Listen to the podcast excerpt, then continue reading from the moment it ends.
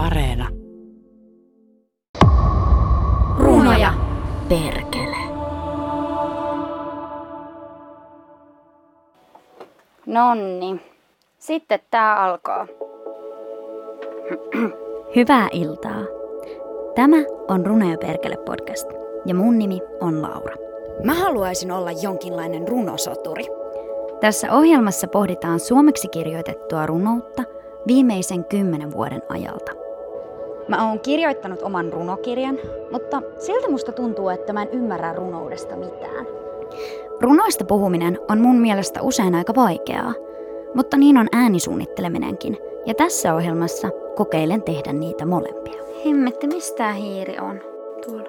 Tämän jakson runoilija on Karri Kokko, Ajattelen, että teen siinä jonkinnäköistä ylenruutilaista keruutyötä. joka kertoo käsitetaiteen vaikutuksesta hänen runouteensa ja pohtii, miksi internetin kirjallisen materiaalin tallentaminen on tärkeää. Sanoiko jotain? Sitten soitamme Marjo Matikainen Karlströmille, jonka huudahdus vuoden 1987 hiihdon MM-kisoissa on koko sarjamme nimen takana. Jakson lopussa esiintyy runokollektiivi Black Modernism,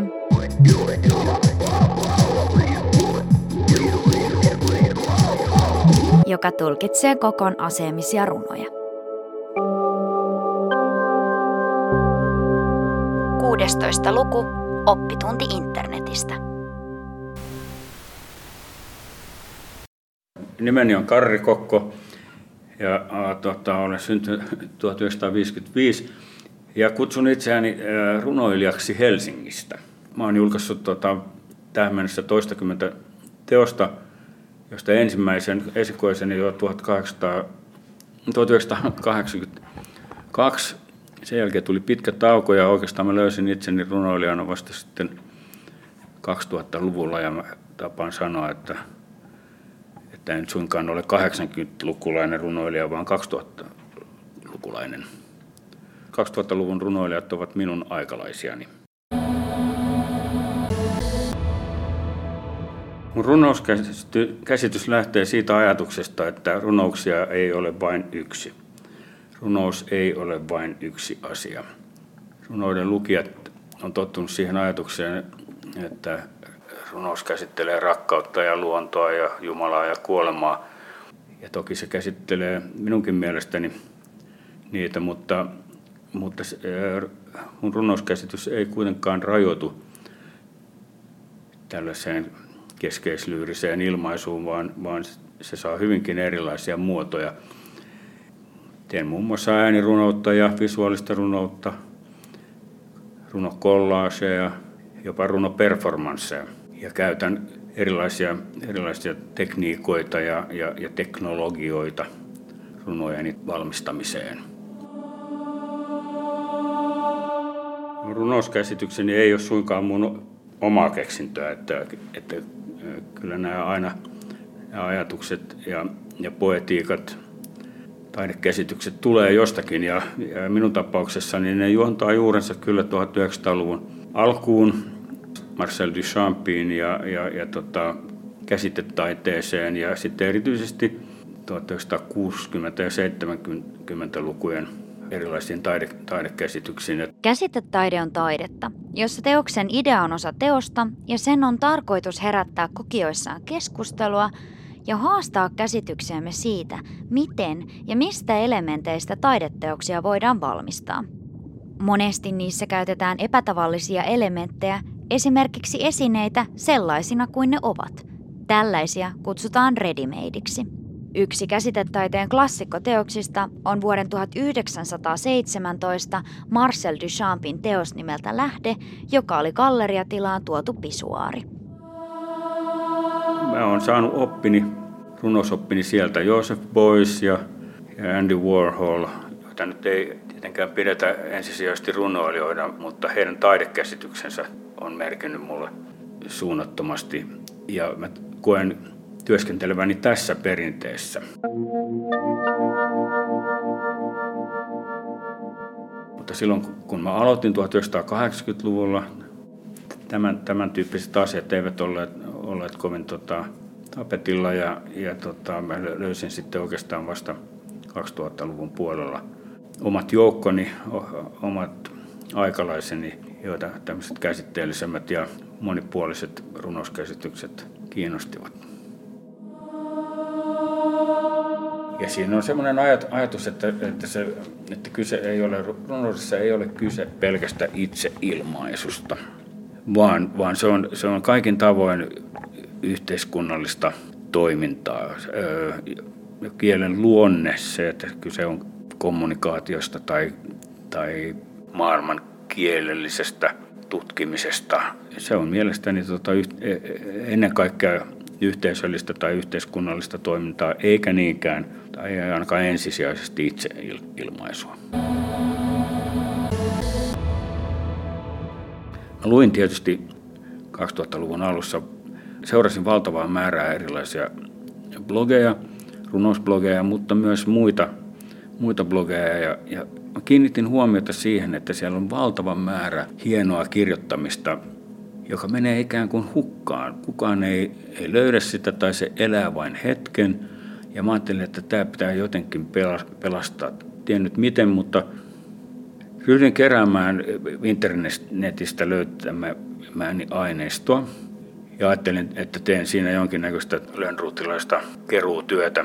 Olin sitä mieltä, että, että internet on täynnä hienoja il, ilmaisuja yksilöistä ja tästä ajasta ja, ja ryhdyin tallentamaan niitä omaan blogiini nimeltä Varjo Finlandia.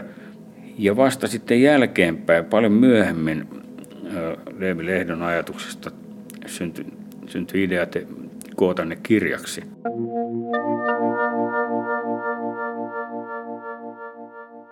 Ja, ja kyse näissä mun tallennetöissä on, on nimenomaan siitä, että mä koen, koen, että on tärkeää tallentaa kirjallisuuden piiriin, kansien väliin kirjallista ilmaisua, joka muuten katoaisi sinne internetin päivittäiseen kitaan.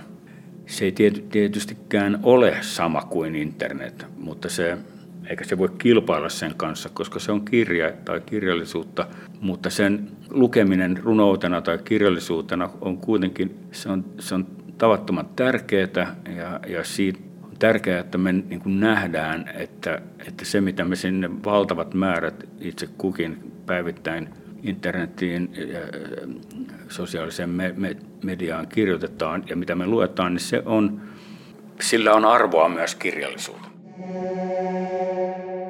Ideana on ollut, ollut tota, noudattaa tämmöisen amerikkalaisen Kenneth Goldsmithin ajatusta epäluovasta kirjoittamisesta. Toisin sanoen kyse on siitä, että Goldsmithin mielestä maailma on täynnä, jo valmiiksi täynnä ää, hienoa kirjoittamista, eikä me, meillä kirjailijoilla tai runoilijoilla ole ainakaan ensisijaista syytä lisätä siihen mitään. Epäluovassa kirjoittamisessa on kyse jo olemassa olevien tekstien löytämisestä ja niiden rajaamisesta, uudelleen rajaamisesta. Ja, ja tämä on Goldsmithin mukaan toisaalta epäluovaa kirjoittamista, mutta se on myös luova teko.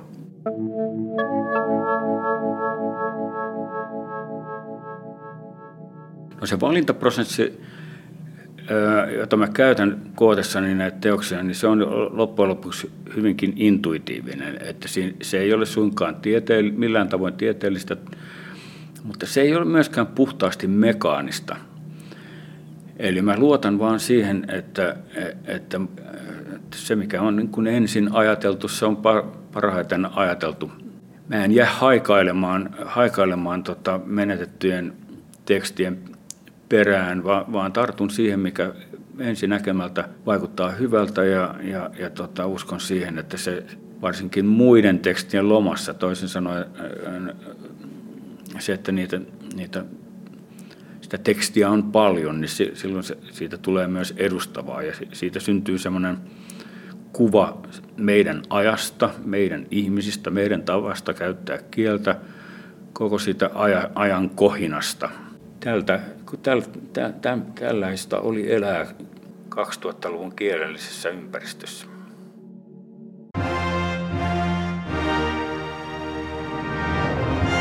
Juuri saamamme tiedon mukaan Helsingin keskustassa palaa. Palo syttyi Cafe Kappelin pöydässä noin kello 14.15. Silminnäkijöiden mukaan pöydässä istui tookaan pukeutunut mies sekä robotti. Toistaiseksi henkilövahingoilta on vältytty. Poliisi tutkii paloa tuhopolttona.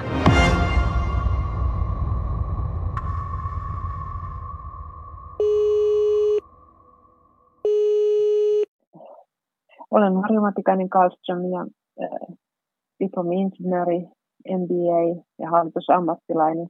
Nykyisin toimin Helsta Pertekillä niin yritysjohdon valmentajana, esimiesvalmentajana itsensä johtamiseen, eli, eli sertifioidun coachiksi paraikaa.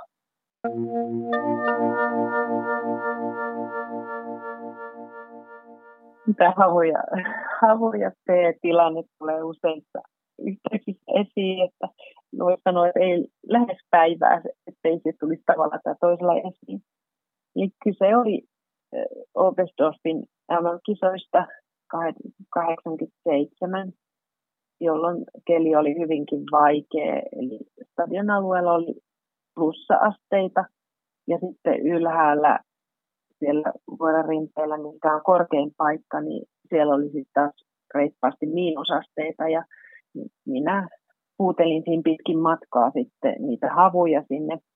Toisin saanut sieltä ladun varrelta joku olisi heittänyt mulle havuja ja, ja sitten loppujen lopuksi sitten ymmärrettiin sieltä suomalaiset huoltoporukat ymmärsi, mistä oli kyse, että havuja pitää saada sinne ja he toimitti mulle siihen juuri, juuri siihen sitten ylämäen loppuosaan, että ennen kuin lähtee laskuun, laskuun ne ja siinä vaiheessa järjestäjätkin sitten keksi, että mitä mä oon siellä huutanut koko sen mäen. Ja ne heitti mulle siihen laskuun ne, ne havut. Ja siitä tuli tämä spontaani reaktio, että, että ei, ei joku pätkä, että nyt ne vie, heittää mulle tuohon laskuun ja hidastaa mun, mun ala, alamäen lähtöäni.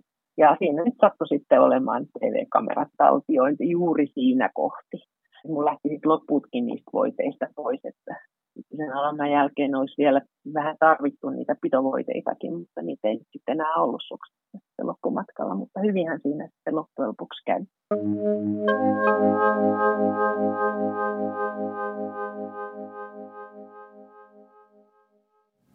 Nainen koskettaa miehen olkapäätä, ihmiset ovat hyvin lähellä, heidän hiuksissaan ja kasvoillaan on valoa. Nainen ottaa rahat mieheltä, mies tähtää naista aseella. Nainen sanoo, ettei näe asetta. Mies yrittää ottaa rahat naiselta, ase laukeaa, ase laukeaa toisen kerran. Nainen itkee, verta on joka paikassa, aurinko on yöpuulla. Nainen herättää miehen kuolleista koskettamalla tämän otsaa. Lunta on joka paikassa, vuorilla sumua, pilvien välistä pilkottaa kauniin turkoosiin vivahtava taivas. Siellä täällä ihmisten tekemiä rakenteita, joiden tarkoitus ei ole selvä. Mies kulkee pääpainuksissa portin läpi, pellellä, jolla on punainen nenä ja kirkkaanvärinen takki ja lakki, on sylissään apina, joka on leijonan näköinen, tai leijona, joka on apinan näköinen. Keltasirkku aterioi lyhteessä – Koira pudistaa vettä turkistaa kuin, kuin hidastetussa filmissä. Mies näyttää toiselle lappua, jossa lukee, oletko nähnyt Leenaa? Nuori mies puhuu suomea. Tuuli heiluttaa kahta punavalkoraitaista kankaanpalaa. Talot erottuvat pieninä alhaalla laaksossa. Kadulla seisova nainen hymyilee ikkunasta katsovalle miehelle. Linnut sirkuttavat, vaikka on syksy. Tämä on suora lähetys täältä Kappelin pihamalta. Tässä takanani Helsingin legendaarinen maamerkki palaa ilmiliekeissä. Paikalle on kerääntynyt runsaasti katsoja tarkkailemaan sammutustyöntekijöiden uurastusta. Tunnelma on jännittynyt. Seurassani on robottiapulainen Mimi, joka oli sisällä kahvilassa palon syttymishetkellä. Mimi, mitä voit kertoa tuosta hetkestä? No tuota, istuin kahvilan pöydässä ja join kauramaitolattea, kun viereisessä pöydässä leimahti tulipalo. Pöydässä istui mies pukeutuneena tolkaan, hän pakeni välittömästi. Uskoakseni hän oli filosofi Platon. Platon? Mutta hän on kuollut jo yli 2000 vuotta sitten. Kuinka hän olisi voinut olla kahvilassa? Kyllä, Platon. Tämä on itse asiassa aika pitkä juttu. Palkkasin yksityisetsivän Toni Hukan selvittämään polttiko kateellinen Platon Aristoteleen runousopin kadonneen komediaa käsittelevän luvun. Olimme juuri saamassa Platonin ansaan, mutta nyt en tiedä missä hän on, enkä tiedä missä yksityisetsivä Toni Hukka on. Herranen aika, tilanne on sekava täällä Cafe Kappelin edessä. Juuri nyt jostakin kuului laukauksia ja joku kiipeää palavan talon katolle. Ja uskokaa tai älkää, hänellä on touka päällään. Tässä välissä kuuntelemme kuitenkin runokollektiivi Black Modernismin tulkinnan Karri Kokon asemisista runoista. Ja minä jään tänne paikan päälle seuraamaan tilannetta.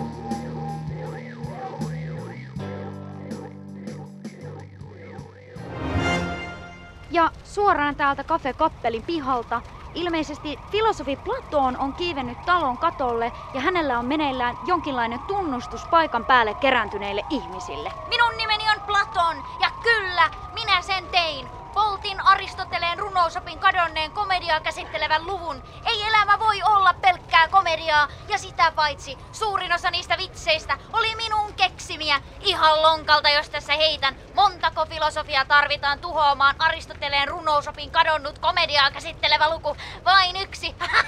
okei, okei, vielä toinen. Näitä muuten riittää. Missä parhaat runousaiheiset vitsit sijaitsevat? No, Platonin ideamaailmassa tietysti. Sekin on No muuten niin. minun keksimä. Nyt tää alkoi päälle. Sanoks mä oman nimen? Niin mitä tähän nyt tulee? Ehkä mä en sano sitä sukunimeä. No sun ei pitäisi puhua. Öö, Sanotaanko se podcast? koska mä en ole ikinä sanonut sitä. Okei. No No tota ei ainakaan Niin se niinku dramaturginen Laita vähän kovemmalle tätä synaa. Minun nimeni on Laura ja tämä oli Runo ja Perkele podcast. Hyvää yötä!